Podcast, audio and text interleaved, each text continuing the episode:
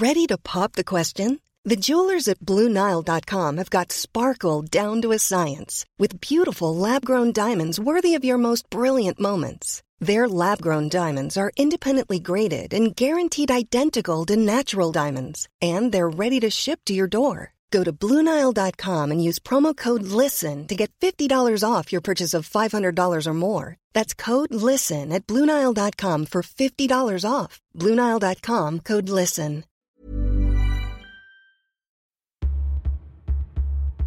I'm the only certificate Santa Claus, not only in the Holy Land, also in the Middle East.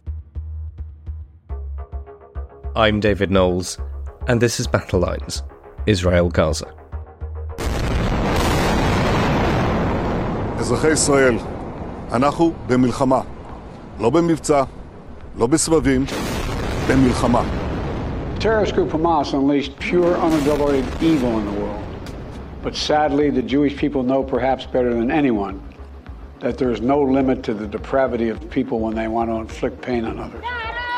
Like every place I go, I go run away and I just find bombs and I find dead people.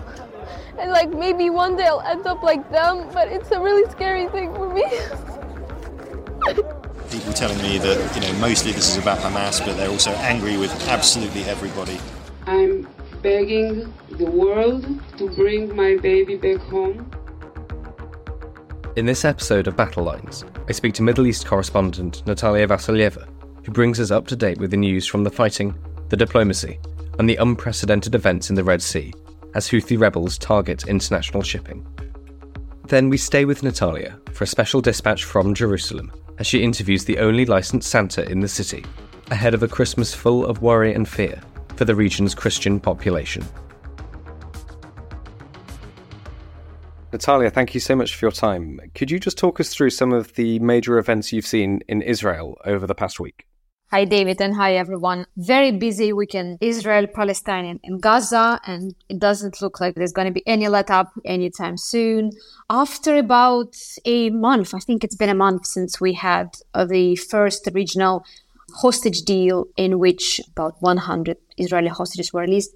For the first time in a month, we're hearing reports that there are talks underway between Israel and Hamas, mediated by Qatar and Egypt, that looks like that could be they could be producing some results. It looks like both parties are anxious for a pause in fighting, and also the Israeli government has been under pressure from the families of the hostages primarily to try and provide some kind of a solution and then trying to, to rescue some of the people in Hamas captivity. Now, earlier this week, we had the chief of Mossad, the Israeli intelligence agency, the CIA director, and Qatar's prime minister meeting in Poland I think expectations were very low from the start. No one, no one expected those negotiations to produce an immediate result right away. But reports on Thursday morning suggest that there might be some stumbling blocks for this deal because Israel is believed to have offered a one-week uh, ceasefire in exchange for 40 prisoners. And we have known for a while that Hamas is in favor of a longer pause, it essentially wants a truce. But we just heard on Thursday morning from uh, Egyptian officials quoted by the um, pro Qatar newspaper Al Arabiya Al Jadid that the leadership of Hamas, by which we mean its leader Yahya Sinwar, has rejected Israel's offer of a partial ceasefire and instead insisted that they would only agree to a lasting truce and all Palestinian prisoners released, including high profile figure. Now, that makes a real big difference compared to the previous rounds of talks because previously Hamas seemed happy to see any Palestinian prisoners walk out of jail. We saw exclusively Palestinian women and children, teenagers released from Israeli captivity. This time they want really high profile figures. And this is going to be clearly a sticking point for Israel because there doesn't seem to be any appetite in the Israeli society to release people who've been described as, as murderers and terrorists. It's interesting that we even got the names of the people that Hamas wants to release. Among them are not only people linked to Hamas as such, but other Palestinian figures, including most prominently uh, Marwan Barghouti. He is, I would say, hands down, the most famous Palestinian leader in jail at the moment. He was imprisoned during the second Intifada, and he has been in jail for over 20 years now, uh, serving several life sentences without any prospect of getting released. And it's interesting, it was really interesting to see his name being mentioned because a recent opinion poll in the West Bank showed that Barghouti was a more popular choice as the leader of the Palestinian Authority than the current president Mahmoud Abbas or any other Palestinian figure.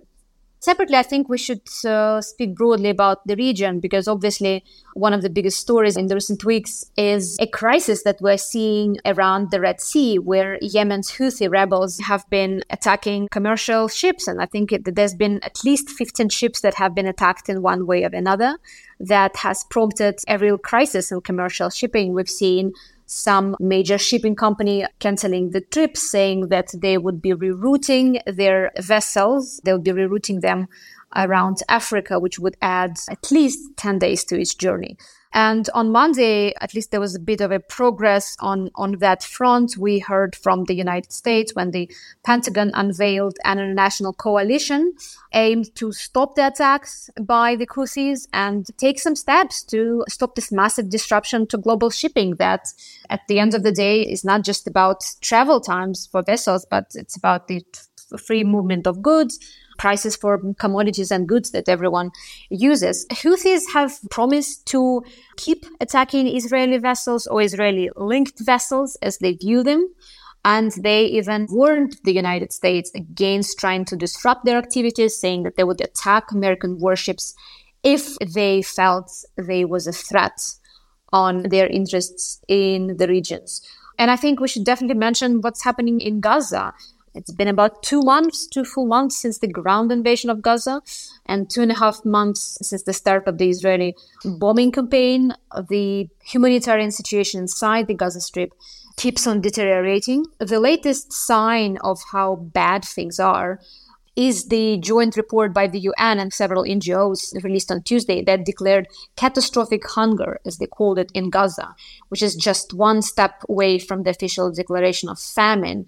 Now, if we look back in history, the UN has declared famine only twice in the past 20 years in different parts of the world, including in Sudan most recently. Uh, that report suggests that more than 1.3 million people in Gaza are now believed to be in the emergency or in the catastrophe stage as far as hunger goes, and food shortages are reported to be so extreme that one in four households suffers from starvation. Israel has begun to allow more humanitarian aid to Gaza in recent weeks. We saw that. We saw more trucks, but the amount is still inadequate to meet the needs of more than 2 million people, most of whom have been displaced of their homes by IDF bombings in the center and in the north of Gaza and have been migrating to a tiny corner in the south of Gaza Strip. If you talk about day to day life for, for Gazans, the, the people I spoke to, they personally have not seen humanitarian aid or aid packages anywhere if available. They haven't seen them being distributed. What I have heard from people in Gaza is that you can go to a market, they call it a market, where you can buy some of the aid food, which is clearly marked not for sale. And I've I've seen some of the pictures. Someone have sent me snapshots of packs of energy biscuits labeled not for sale in Arabic and um, in English. And this is the stuff that, that gets sold in Gaza. So this shows another dimension, another urgency to the ceasefire talks that I spoke about earlier. Thank you so much, Nataliya. Nataliya, could you tell us just a little bit about the story you wrote up for the Telegraph about the IDF almost capturing a Hamas uh, leader, the mastermind of October the 7th. What happened there? Yeah, absolutely. Yahya Sinwar is the central figure of what happened in Israel on October 7th and the war that followed. He is not only the leader of Hamas, there are several leading figures in that movement, but he's believed to be the masterminder of the attack. He's someone who spent two decades in an Israeli prison. He was released about 10 years ago. Unlike many other Hamas leaders, both his supporters and um, sort of foes in Israel, if I, may put it this way, have described him as a f- fanatic in both positive and negative sense of the word, which, whichever side you, you take here. And I've heard from many people that if it wasn't for Sinwar, that attack maybe would not have happened because of the sheer scale of it, of the audacity, of the fact that anyone who would be masterminding that attack would imagine that the pushback, that the Israel's reaction would be as catastrophic as it was. So in that context, it's not surprising that catching Sinwar and eliminating Sinwar, as they called it, has been one of the primary goals for the Israeli military in, in Gaza they have vowed to eradicate Hamas and they have also vowed to hunt down Sinwar in this symbolic gesture of going after the person who orchestrated the massacre on October the 7th. There were different reports in recent weeks and months how close the IDF to catching him. Obviously, it's one of the key war goals. A couple of weeks ago, we heard from senior IDF figures that they have surrounded one of Sinwar's houses and they believed he was there. Obviously, not in the actual house, but somewhere underground. And uh, just earlier this week, we heard that the IDF and uh, Shin Bet, the Israeli security agency, were very close to catching Sinwar actually in recent days and more than once in recent weeks.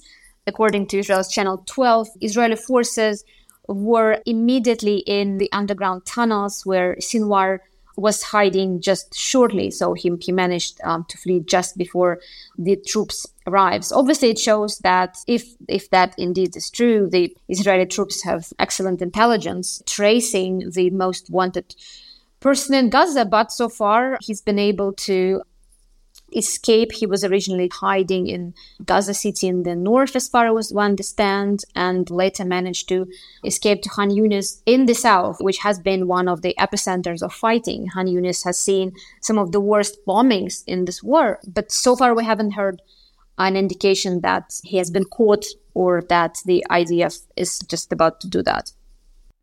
Thank you so much, Nataliya. And just finally, last time we spoke, you were in Bethlehem in the West Bank, well, um, looking for signs of Christmas, and you didn't find many. Um, has that changed much recently? I was quite surprised to hear from the Bethlehem City Hall, where I was just a week ago.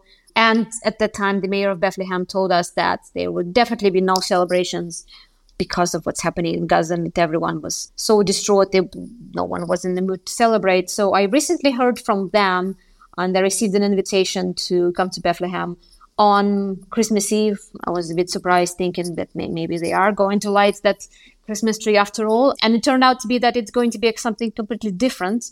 So apparently there is going to be a ceremony of raising the Palestinian flag and inaugurating something that they called the art vigil of the nativity under the rubble. So it looks like they will try to make a point on Christmas Eve, sending a message of peace, of ceasefire, calling for ceasefire in Gaza, while trying to do it on Christmas Day. So I will hope to make it there on Sunday, on Christmas Eve, and uh, we'll see how it goes. Thank you, Nataliya.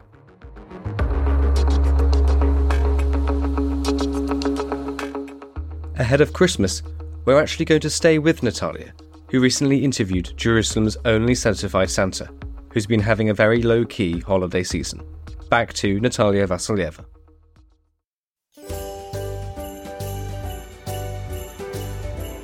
in Santa 15 years. After I've been in Santa school in the United States, I came back and mm-hmm. I say I want to do something different. We never have Santa house in, in Jerusalem. Mm-hmm. Maybe someone used to put suits just for fun. It's mm-hmm. not like to be professional. Actually, yeah. I'm the only certificate Santa Claus, mm-hmm.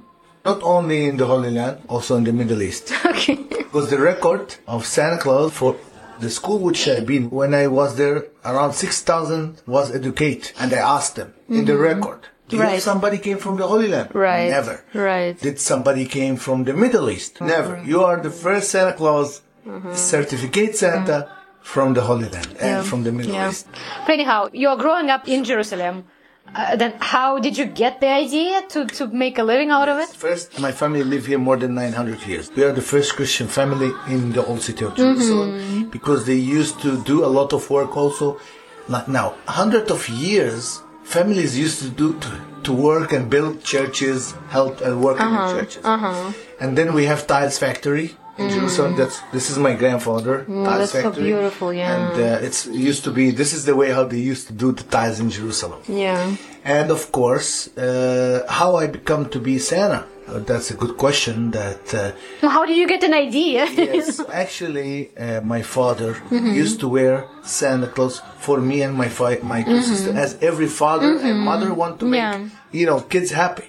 yeah. And uh, before 15 years ago, I just found uh, his suit, which he used, which is like not s- like normal suit. Uh-huh. Yeah, I yeah. put it on and make fun. And then I, I went to Jaffa Gate because the municipality of Jerusalem give Christmas tree. Uh huh. And I went just one day a year for Mm-hmm. Yeah. Uh-huh. two hours. I went to Jaffa Gate, and that's how it started first time. And So you went, you went, you went dressed up, right? yeah, but it's not like professional. Yeah. Mm-hmm. And I, I look at the eyes of the people and children. Wow. Shiny eyes, Mm-hmm. uh, happy, smiling. Wow. Is this like? Did Santa do this? Because when I was a kid, I never meet Santa, real Santa. Mm-hmm. Yeah. Okay. I see in television when we we used to do like meet somebody that like not really professional Santa, and from this moment I say, wow, why not? I want to give them happiness for each other. Mm-hmm. And after the the year and year, everybody say, "Are you coming to Jaffa Gate just for Oh. you know, for the Christmas Yeah, yeah, yeah. distribute the Christmas tree?" And I say, "Okay, I'm coming." Then Mm-hmm. I came next year, and the third year, and the fifth year. Uh-huh. After the fifth year, I say, two thousand years, they used to Mm-hmm. ride and transport Jerusalem was on the camp. I want to try to enter Jerusalem on the camp which I did today. Today was a big, from 6 in the morning, I'm riding everywhere in Jerusalem. It was beautiful. I went from the Mount of Olive, showing that I'm coming to Jerusalem. Where do where, where does one get a camel in Jerusalem? The people own, they work for tourists to take a picture, Okay, to ride. right, a car. That's what yeah, you used to yeah, yeah. do before Jaffa Gate, but they don't do it anymore. Mm-hmm. And that's what happened. I went there to Jerusalem Mm-hmm. on a camel, and that's how it was published everywhere in the world. The Mm-hmm. news saying the Santa Claus in Jerusalem ride a camel. And that's how it's grow more and more and more. And in 2016, I received a call from Santa School. Are you the Santa Claus from Jerusalem who ride a camel? I said, yes. Mm. What? And then, do you like to join our mm. Santa School? I said, yeah, why mm-hmm. not? And then I mm-hmm. went next year, 2017. Mm-hmm. I did the very, I was like, we were 600 Santa Claus there from all around the United States, uh-huh. Denmark, uh, Finland, Norway. I learned more about the word of Santa Claus. And then I came back and I start to mm-hmm. think, oh, I have three, four months. Mm-hmm. Shall I try? Yeah, why not? I start with this room only. And then I start to collect like workshop, cookie kitchens, the Christmas tree, mm-hmm. the nativity, and the fireplace, and all. Try to collect most of the stuff I have from my uh-huh. grandfather and my father, like tools. And you oh. know, hundred of years, they never make toys from plastics or or from factory. Yeah. Only wood. And Uh-huh. material. That's how they used to do toys. Yeah, yeah. And that's what I show the pe- the kids and the children, the people of Mm-hmm. the world. And that's how it is. And I came back from Santa school. I started Mm-hmm. to prepare here. First year was shocked. I didn't tell nobody about it. And suddenly I say, I announce it. Oh, I, we have a Santa house. Mm-hmm. And uh, that's how it continue. Be more and more. Mm-hmm. They, I go every year, travel to United States, Denmark. We go to the Mm-hmm. World Congress, Santa Claus Congress in Denmark, Copenhagen in July and I meet all the Santa. I'm ambassador now. They Mm-hmm. annou- they gave me the ambassador for all the Santa around the world to the Holy Land, and of course I make the oath. Uh-huh. All right. Uh-huh. What's mean the oath? If you wear your red suit, you put your hand and you Mm-hmm. promise to God that you're gonna give your best when you're wearing as a Santa for Mm-hmm. the children. That's the message I want to bring. For me, Jerusalem is the heart of the world, Yeah. and we try to bring the peace and love from the heart Right.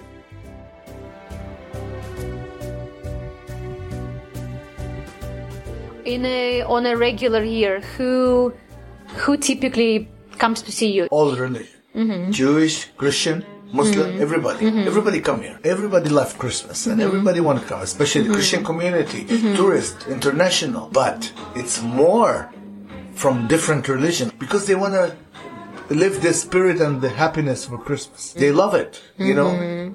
I always try to for me what, whatever happened i'm which we have passed the mm-hmm. corona and mm-hmm. now mm-hmm. also the war. But I tried always to bring this message. I don't care what's going on. If I stop to do because of this, then what about children? What about our message? Where nobody can hear it. We need to send this message with the light of the tree, light of peace from Jerusalem around the world. How does uh, the old city feel different now from? Uh, be- uh, Especially Jerusalem in the old city, it's empty because people live from tourism. When they are tourists, it's something else. All people wait until mm-hmm. they open because the airport, no flights also, and they're mm-hmm. scared to stuck here, mm-hmm. you know. And we, I contact many people from around. They say, when we want to open, we want to go back, you know. And, But uh, I wish soon the war would finish and we go to normal life.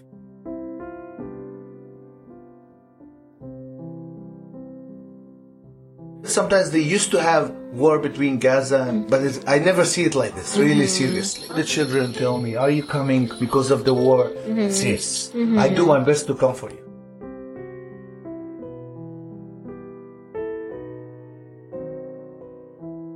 I, I spoke to some people yesterday, parents of kids, and some of them said it was a dilemma for them at all whether to come at, at all because like they don't feel like celebrating.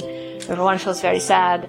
Do you get the feeling from your, your guests that other people that people are struggling to find you know holiday spirit to celebrate this year? Especially now, I have yes two days. I have here many people came. Oh, thank you, Santa, mm-hmm. because you open your house. Because there's nothing in Jerusalem, in the old city, nothing is active, mm-hmm. nothing has happened because of Christmas. Everything is mm-hmm. shut down, no lights, no Christmas.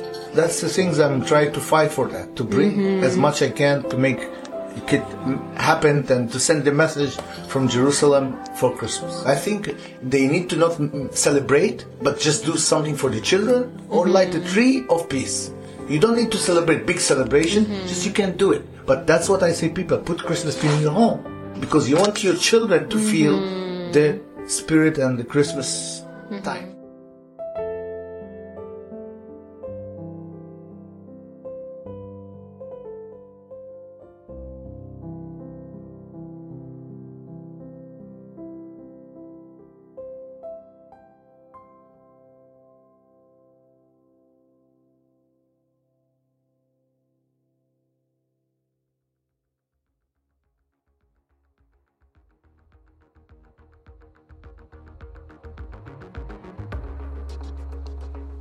Battle Lines is an original podcast from The Telegraph. To stay on top of all of our news, analysis, and dispatches from the ground in Israel and Gaza, subscribe to The Telegraph or sign up to Dispatches, which brings stories from our award winning foreign correspondents straight to your inbox. We also have a live blog on our website where you can follow updates as they come in throughout the day, including insights from contributors to this podcast. If you appreciated the podcast, please consider following Battle Lines on your preferred podcast app. And, if you have a moment, leave a review, as it helps others find the show. As disinformation is a particular problem during conflict, we are relying on your support more than ever. Battle Lines is part of wider Telegraph foreign coverage in our podcasts. If you're interested in finding out more about the war in Ukraine, you can listen to Battle Lines' sister podcast, Ukraine the Latest. This episode of Battle Lines was produced by me, David Knowles, and executive producer Louisa Wells.